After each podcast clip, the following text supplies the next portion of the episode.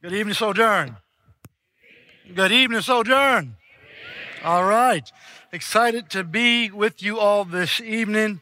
My name is James Westbrook. I am one of the pastors here at Sojourn Community Church. And it's always a joy to be able to share the word with you. So please pray for me as I preach the word of God. Let's go to the word, to, the throne. Let's pray and let's get busy. Gracious Father, thank you for your word. Don't allow your people to leave the same way they came in. Lord, transform our hearts that we may be more like you. Lord, there's probably someone in this room right now that is on the fence trying to figure out what is Christianity.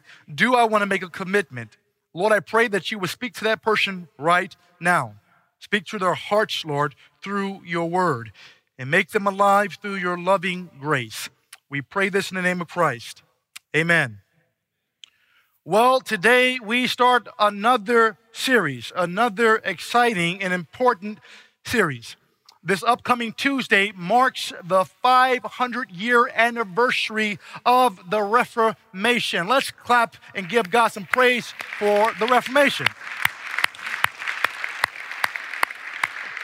Now, I realize that there may be people here that's like, well, what is the Reformation? You just have me clapping up here. Well, we're going to talk a little bit about the Reformation and why it is so important. You know, I'm sitting here doing worship and I'm listening to the songs, the songs that we declare week in and week out. That is a direct result of the Reformation. The fact that we declare the love of God, the love that God has for us, the fact, the fact that we can declare that there's blood on the cross for us. The fact that we can declare that we have direct access to the Lord. The fact that we, uh, that we can declare that God loves us with an insatiable love, all of that is a direct result of what happened at the Reformation. Now, you'll notice the language that we're using is called the five solas. That word literally is means alone, sola, alone, not only. Not only. Those are two different words. It's alone. That means that you can't add anything to, to it in order for it to be what it is. This is not cornbread mix. You don't add water to it. You don't have your style over here in the southern region and style over here in the Midwest. No, if God says by grace alone, by faith alone, by his word alone, for his glory alone, it's only alone that these things are true. You can't add anything to it. To do it is to compromise it. And so we're talking about the five solas. What was the Reformation about?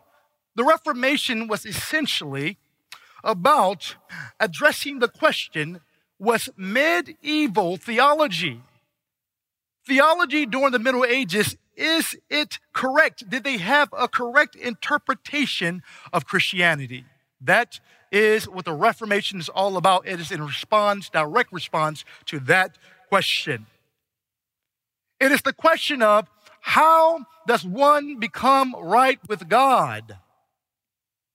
What justifies us? What makes us right? What makes God smile at us? What does it take and so this is what the reformers set out to do. Let me give you a little history on Martin Luther. Martin Luther King Jr., by the way, is named after the reformer, the German reformer, Martin Luther. Martin Luther was born in 1483. He was born to uh, some wealthy parents who became wealthy in the mining business in Germany. Well, uh, his father wanted him, wanted Luther to become a lawyer, and Luther did not want to become a lawyer. So on the way on, in 1505 on a road, there was a, a, thunderstorm. This is a true story. You can't make this stuff up. There was a, a, a thunderstorm, and while Luther was on the road, there was this lightning bolt that struck near him. And so during this time, uh, they believed in what we call patron saints. The patron, the patron saint is kind of like a guardian angel. It's the person that you can go to that they may represent you to the Lord. And so their patron saint was Saint Anne. And so he called out to Saint Anne, Saint Anne, if you save me, I will become a monk. I'll stop this lawyer business and I will become a monk. Just save me, get me out of this situation. Well, I'm not sure if it was St. Anne that, well, I'm pretty sure it wasn't St. Anne that responded to him. Uh, but he was saved indeed, and Martin Luther kept his word. During this time, the church was very, very interesting theologically. Theologically, very interesting. I want you to know that during this time, um, most people were illiterate. They did not read, and nor did they have access to the Bible. They didn't know what the Bible said. They didn't know what Scripture said. What did they rely on? They relied on the teachings of the church and they relied on the honesty of the church. I want you to keep that in mind as we move forward. As we're looking at this, in 1217, 300 years prior to Martin Luther's birth, the church had required all people in the church over the age of seven to confess their sins, to go to confessional this really changed the spiritual climate of the church. Why is this important? Because they wanted to make sure that every single sin was accounted for. Every single sin had to be accounted for. So, anyone above the uh, age of seven during Luther's day, they were submitted to certain evaluations. They were asked certain things. They were groomed. What did you do? Did you smile at a girl? Did you dance in a lustful dance? I think we can think about what a, I think I know what a lustful dance is. Did you have any inappropriate conversations? They want to know every single sin. Why is this important? Because every single sin has to be accounted for. Now, for the uh, for the Protestant, that means those that protested or those that are not Catholic, those that are not Eastern Orthodox as well for them, we say that, well, wait a minute, it was already taken care of. I know it was taken care of. We begin to sing our songs. It was taken care of on Calvary. Well, not in this setting. Something had to be done about your guilt. Why? Because every time you sin, you take on certain liabilities and you take on certain guilt it stains you and you got to do something to get rid of it. And so the church came up what we call indulgences. An indulgence was something that you could purchase in order to take care of the guilt, the stain of, of sin that you committed. The indulgence was also for another purpose. It was to lessen your time in what was called purgatory. Purgatory was the place that you went to to purge the sin that was still in you. Now, we didn't know how long the person was going to be in purgatory. It could have been 100 years. It could have been 1 million years. But what you did know that is if you bought an indulgence, it'll lessen the time. And so there's in all of this, um, you have people like Johann Tetzel, he was the, one of the primary leaders in this movement. Why did they do this? Johann Tetzel went around in order to raise money to build uh, the cathedral that would be built in Rome, which is St. Peter's. All of this is important because this is the climate, this is the social climate that Luther is coming up in and coming up under. And Luther and people before him said that something is wrong about this picture. And because Luther became a monk, he began to realize that, wait a minute, there is some disconnection here between what the Bible says and what the church is teaching. And so while we're looking at this, we see that um, the, it's kind of like the telephone game. We all might have grown up playing the telephone game. You know, it's you know when you stay, uh, when you start a message in one place and you go down the line, you whisper through somebody's ear, and by the time that you got to the end of the line, the message changed. You know, you start off with saying that Jesus is, is king, and then you end up with Jesus is mean. I, that doesn't make sense. That's a joke, y'all. Y'all can laugh. It's okay. Come on, Clark. By the time you get to the end of it, it's changed. What the reformers are saying, people like Martin Luther, people like Zwingli or Melanchthon, people like John Calvin, what they're saying is that somewhere down the line, there has been a change in the message. The message is fundamentally different. Who can stand under this pressure? Who can stand under this pressure? How am I right with God?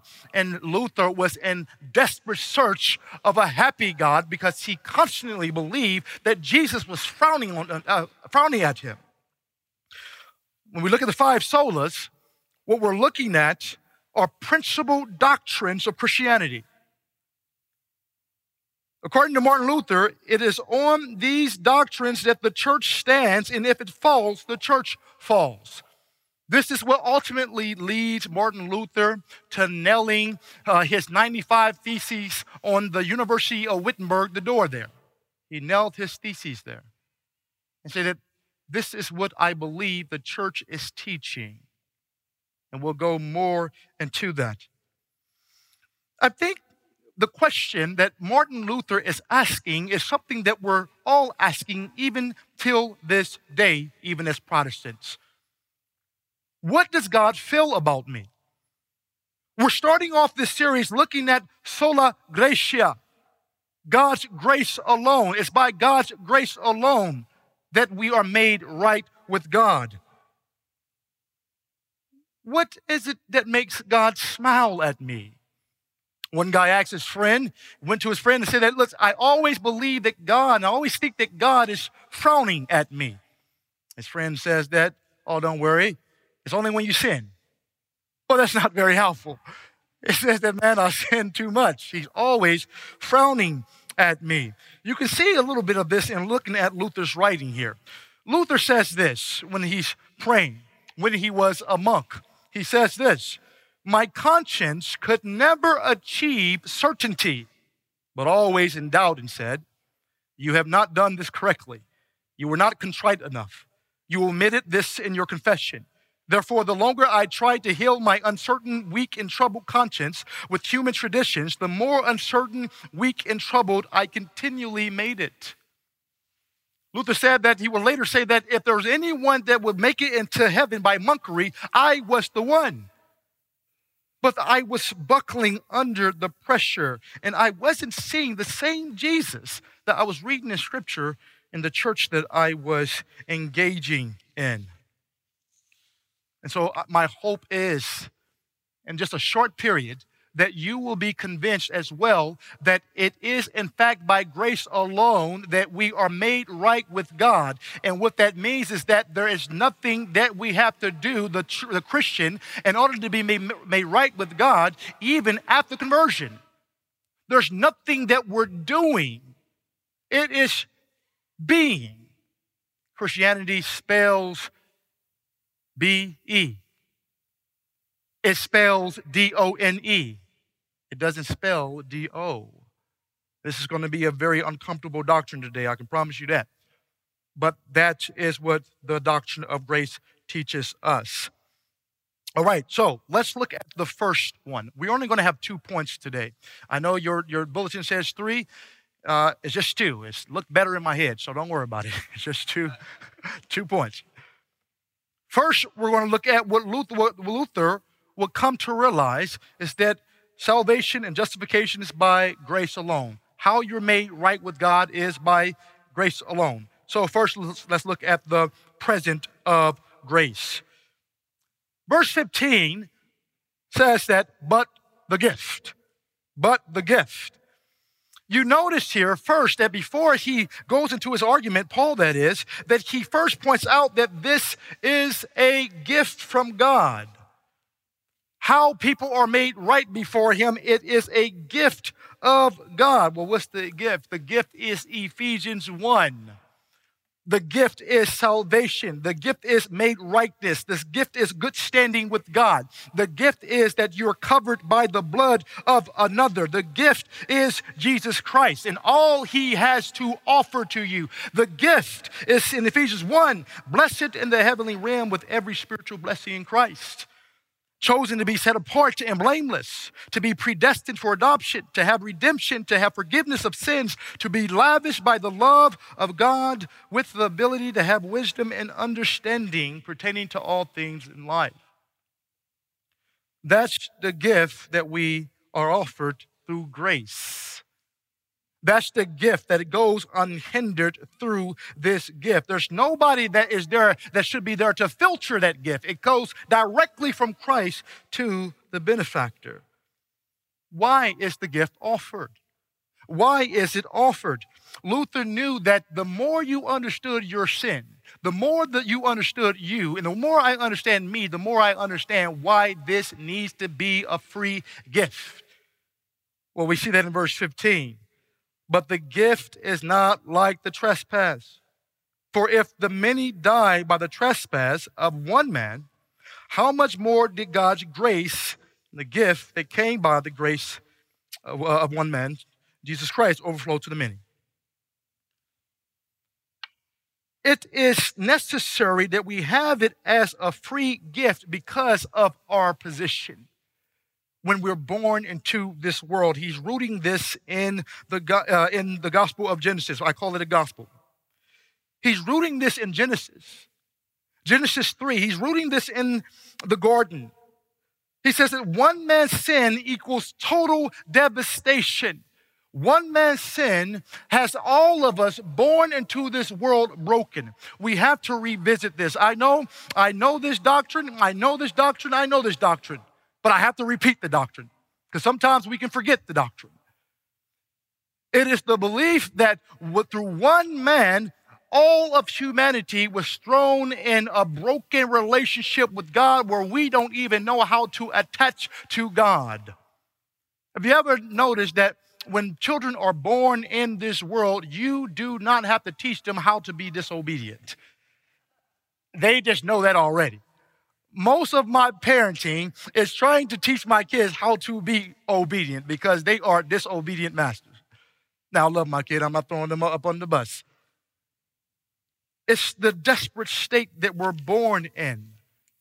Broken filling around in the dark searching for God. It is the very reason that we need non for profits in this world to roll back evil, to address the evil in the world, to address sex trafficking, to address different evils, to address poverty, to address the killing of the unborn.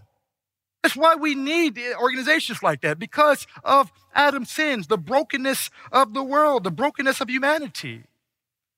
It's why we need military. It's why we need courtrooms to deal with sins, to deal with brokenness and, and grievances. It's why we have death, the deterioration of the human cell. Ultimately, this is the cost of sin. It is death. This is why we need this as a gift.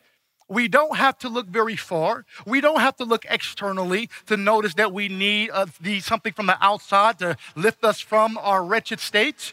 You can just look at your heart. Even as Christians. Did I say that? Yes, you did. Don't be too surprised. Did I just think that? Yes, you did. Did I just do that? Yes, you did. And yes, I did we are born in desperate need for a free gift. We need this free gift by grace alone. Luther discovered that, listen, if one is made right with Christ, it's by grace alone, it's by his grace. Now, we're going to go into the definition of that, but I want you to know that during this period, the church actually agreed with that statement. It's by grace alone. You are made right with God by grace alone, by his favor alone. It's by his favor alone. Nothing, it's, it's, it's God. They agreed with that statement, but they had very different understandings of grace. This is important. It's important for our later application. What is it that the, uh, the medieval church believed about grace? They believed that grace was more like a spiritual Red Bull. You just drink it and it animates you and it gives you what you need in order to, to make God proud. Uh, Luther would say that God will not deny grace to those that do their best. It helps you to do your best. That's what grace was. We have the same model today, don't we? What do we say? It's a lot like the teaching that God helps those who helps themselves. Oh, we love that statement in America. That's a part of the problem. If you don't properly understand the nature and the state that you're in, that Ephesians 2 tells us that you're dead in your trespasses, that you need somebody to make you alive from outside, then you, then you won't understand that you can't help yourself. There's nothing that you can do to help yourself. As a matter of fact, if that were the case, then it wouldn't be grace anymore. We see that in Romans 11, 5 and 6. What does Paul say to the Jews? Verse 5, he says that so to at so too at the present time there is a remnant chosen by grace, talking about Israel. But if it is by grace, it is no longer on the basis of works. Otherwise, grace will no longer be grace. It won't be grace anymore if you have to work for it. Pastor Justin Call said it earlier. Christianity is the only religion where you don't have to work for it. Every other religion, you have to do something in order to get, in order to appease the God. Christianity says that you ain't got nothing to appease God with. Just relax, hold on. There is a solution that is coming. See, there are certain things that can make the gift not the gift anymore. See, this is going to be a doctrine of keep the gift pure, keep the gift the gift. Well, what do I mean? Listen, if I were to give my man here, Brooks, a gift, I'm saying, here, brother, it's a gift. Now, if Brooks goes out and buys another gift in order to make it one up with me, in order to compete with me, then it's no longer a gift. Brother, just take the gift. Don't get me nothing. I don't need nothing. I'm good. You can give me a gift if you want to. it's not a gift anymore when it becomes a competition. But there's also a posture to receiving a gift that you have to have if the gift is going to be a gift. There's a certain posture. My wife, I love my wife. My wife is a great manager in the home. She watches the money, she watches the receipts. But let me tell you something. When I buy gifts for my wife, she wants to know two things How much did it cost, and do you still got the receipt? How much does it cost? But you still got the receipt. Uh, I got a confession as a pastor here. Saturday, I was out on a date night with my daughter. Daddy, daughter, daddy date night. We out. We finishing up, we're concluding. I'm walking out of the mall. There's a kiosk in the middle of the mall. If you work for a kiosk in the mall, I love you. Don't take this the wrong way. When I'm in the mall, I'm trying to get out of the mall, and someone says that, excuse me, sir, can I talk to you for a second? I stuck to the plan. I'm a trained individual. My wife trained me very well on this matter. I turn to her and I say, No, thank you. I'm not interested. I walk away and I turn and I begin to walk away. She said, Okay, that's fine. Sir, but let me ask you a question. Everything within me said, Don't turn around, James. I turned around. I gave in. And I was stuck in, uh, into her arms and I bought the thing. I bought it. I brought it home as a gift.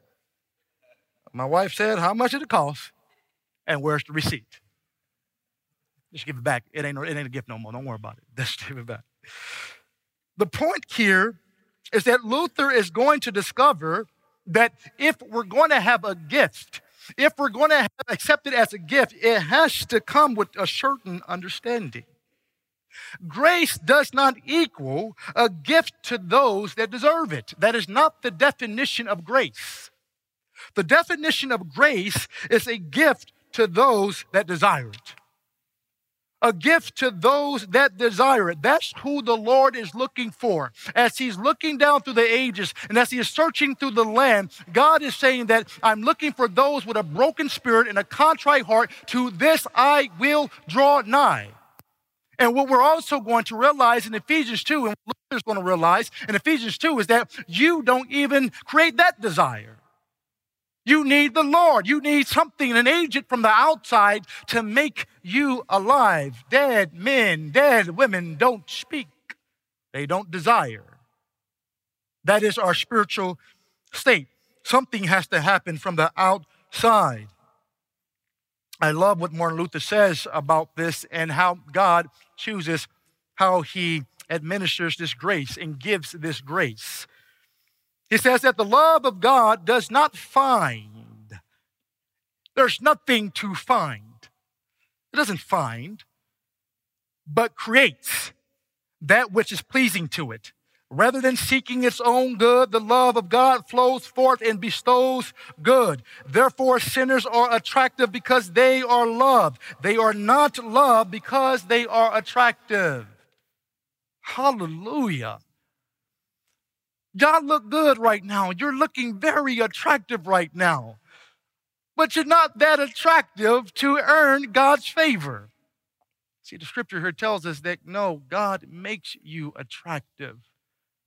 God doesn't find when he goes out.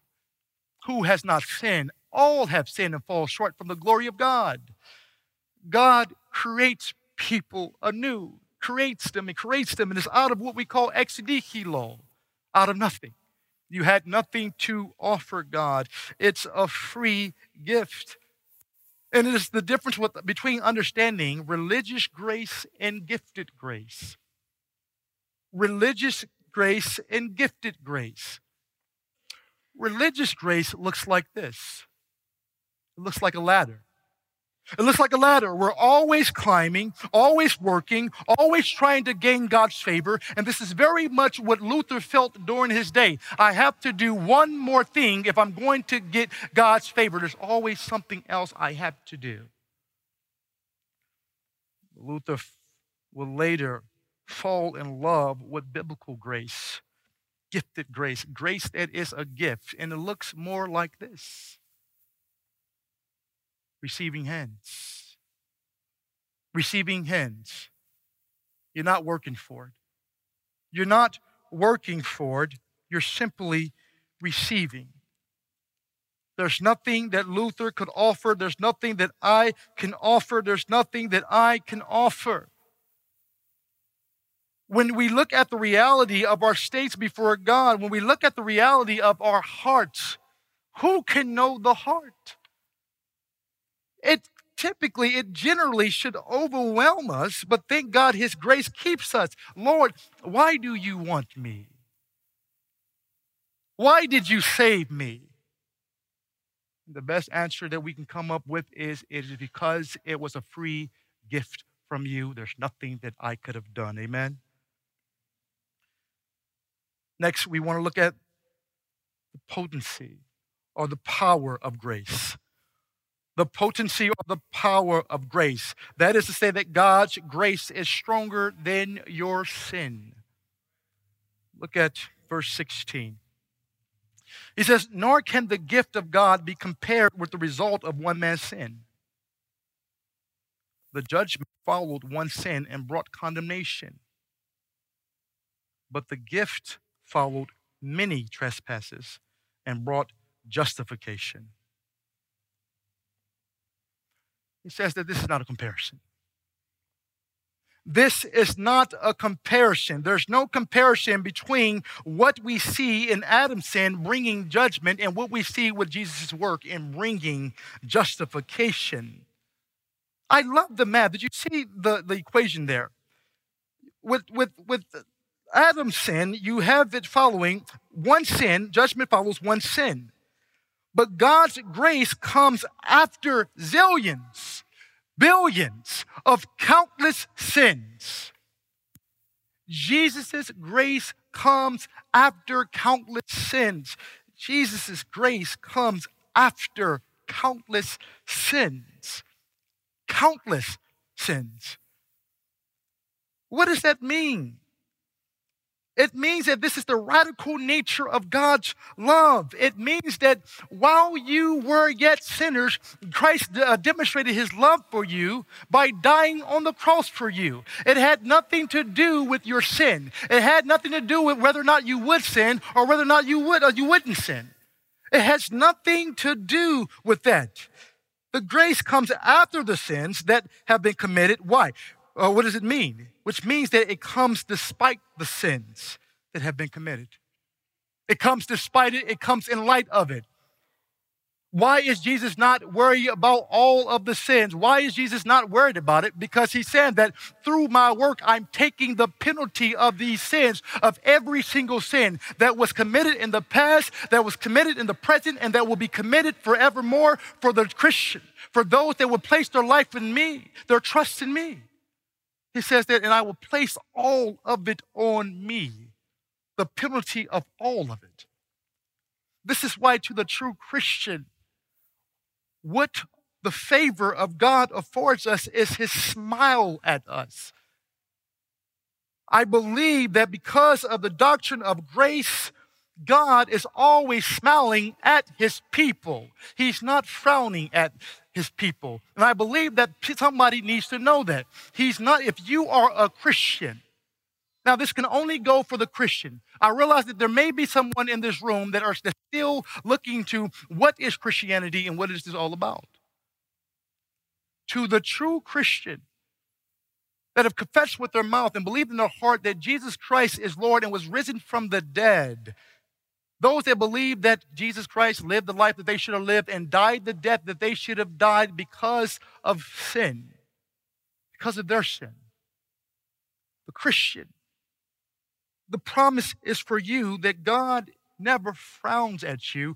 He's smiling at you. And the assurance that we have about this is that God gives His grace in light of all of these sins that will be committed by you and I. This is a part of the, the scandalous nature of grace. The scandalous nature of grace is this for the Christian. When it comes to the favor of God on your life, it doesn't matter what you do. Just sit up under that for a couple of seconds. Every legalistic bone in my body wants to say, but hold on. You can't just say stuff like that. That's too much grace. No, this is the word of God. This is the one of the places, the few places in scripture where God wants that but out of the way. No pun intended, pun intended as well. Both in. Take both ways. God doesn't want that in the way. He says that no, there's nothing that you can do. There's nothing that you can do to earn my favor, and there's nothing that you can do to sustain my favor. I love you because it's my prerogative, it's my holy prerogative. There's two uh, principles of grace that I want us to understand here. One, the rest of God's grace. That's the invitation for the Christian to rest in God's grace. And the other is the transformative power of God's grace the transformative power of God's grace. We don't bathe in this enough. We don't stand in the grace of God enough. We don't take advantage of the grace of God and what it affords us enough. As a matter of fact, there are periods that we probably see that we're at each other's throats, Christian couples, Christian friends, looking at uh, one another, sin where one another, sin where we fall, sin where our weaknesses are, and picking at it and angry at it. Oh, we know. We we argue with one another, don't we? Oh, I forgot what Christian, we don't argue. We just go back and forth. No, you argue. You got seasons of beef. You got seasons where you're saying that, Lord, I need more grace right now. I need you to intervene right now in my life. I know because I know my own life and I know humanity, so I know you. We ain't talking about some pleasant sins, pretty sins. We're talking about the reality of our condition, y'all. Let's be real. We need God's grace. I don't need a wimpy grace, I need an aggressive grace. So, the invitation today is to rest in God's grace and be transformed by His grace. To the Christian parent, we fear that every decision will either ruin our child or set our child up to be, to be the next president. That's the type of pressure that we put on ourselves. The response to that is that, Lord, I rest in your grace, knowing that your transformative grace is faithful in making me more, a more godly parent when I fear that what I've been striving for my entire life won't amount to what I want. My response is, Jesus, I rest in your grace, knowing that your transformative grace will mature me and trusting that all things work together to the good of those who love the Lord and are called according to his purpose. When I know that I'm not doing The response is that Jesus, I rest in your grace, knowing that your transformative grace will revive my heart and give me fresh, new passions. When Satan reminds me of my past, I remind him of his future. And my response is that, Lord, I rest in your grace, knowing that your transformative grace will assure me of more victories over my sin as I mature into the image of Christ. When I mess up when I'm disobedient, which is often, my response is, Jesus, I rest in your grace, knowing that your transformative grace will not allow me to stay in the same place I began. That's the beautiful nature of God's grace. It is transformative, it is moving us. God won't leave us. God won't let us stay the same. If we are Christian, you will not stay the same even within those sins that you're struggling with for long periods of time, God will not allow you to stay in that place forever. When I fear that you don't like me, Lord, when I fear that people don't like me, when I feel that I'm not lovable, Jesus, I rest in your grace, knowing that your transformative grace has already transformed me into someone worthy of your smile. For some people, this is too much grace. No, you can't just declare that. No, you got to do something. You got to do something. We got to, it's natural for us to want to self justify. I got to do something to make myself right with God. I got to do an indulgence. Someone give me something to do. Maybe if I put a little bit more money in the trade. Maybe if I come to church after what I did last week, maybe if I would just do more, maybe if I help somebody. God says that there's no attempt of goodness that is good enough. That's the reality of our great gospel. When it comes to thinking that this is too much grace, I love what Charles Spurgeon has to say. He says that if people do not like the doctrine of grace, give them all the more of it. Give them more of it. You don't sip from grace, you immerse in grace. This is also obviously an invitation for us to practice responsible grace. This is why Paul would say just moments later in this letter, in Romans 6, verses 1 and 2, when it comes to getting this grace from God, what shall we say then? Are we to continue in sin that grace may abound? By no means. How can we who died to sin still live in it. Listen, to treat sin lightly is to ultimately treat lightly the work it took to satisfy the penalty of sin, which is death. To treat sin lightly is to say that, that what Jesus um, endured in being tortured and humiliated and suffering in his death was insignificant. No, that's not what we advocate for. But what we do advocate for is true rest knowing that I don't do that I may be loved. I love, so I do. The hardest thing is to be convinced of this love. Luther makes a comment about this. He says that to be convinced in our hearts that we have forgiveness of sins and peace with God by grace alone is the hardest thing what we want to say is that, Lord, surely there's something else I have to do. The Lord says to the Christian, rest. He reminds the Christian of this every week when we meet. Every week we meet, we're reminded of this love and this grace He has for us when we take the Lord's Supper. The night that Jesus was betrayed, He took bread and broke it and said this is my body broken for you. Take and eat. Take and partake of the grace that I have assured for you. Likewise, he takes the cup, cup of wine, and lifted and said that this is my blood, the blood of my new covenant. Take and drink. For as often as you do this, do this in remembrance of me. For the Christian, this is a wonderful opportunity to come and sup on the grace that God has provided and demonstrated through his broken body on the cross of Calvary 2,000 years ago. Eat and eat well. Take a big piece off. It's all right. But for the unbeliever, for the person who is investigating Christianity a little bit more, I want to invite you, one, to abstain from this meal as it is for the Christian. But there's an invitation for you.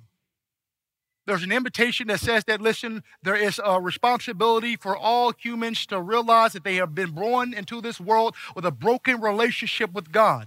Something has to happen between now and death that would reconcile you to your God. If you are going to be with the Lord and have eternal life forever, you must be reconciled to this great God through faith and confession and realizing your desperate need for Him. It is as simple as saying that, Lord, reveal yourself to me, please. That's the same thing I said 20 years ago. I don't know if you're real, Lord, but I, if you are real, I need you to show yourself to me. Because if you don't show yourself to be real to me, I don't know what to believe. Let the Lord test him and watch and see that he will show himself to you. With that comes eternal life. For God so loved the world that he gave his only begotten Son, that whosoever believes in him shall not perish, shall not face condemnation that comes apart from life with Christ, but have everlasting life. We would love to talk with you. At uh, Sojourn, our tradition is to take a piece of the bread, dip it in the cup. Uh, you can dip it in wine or juice, whatever your conscience permits. Uh, this is uh, the, mar- the wine is marked by twine, the juice is not, and we have gluten free options to my left and to your right. Let's pray.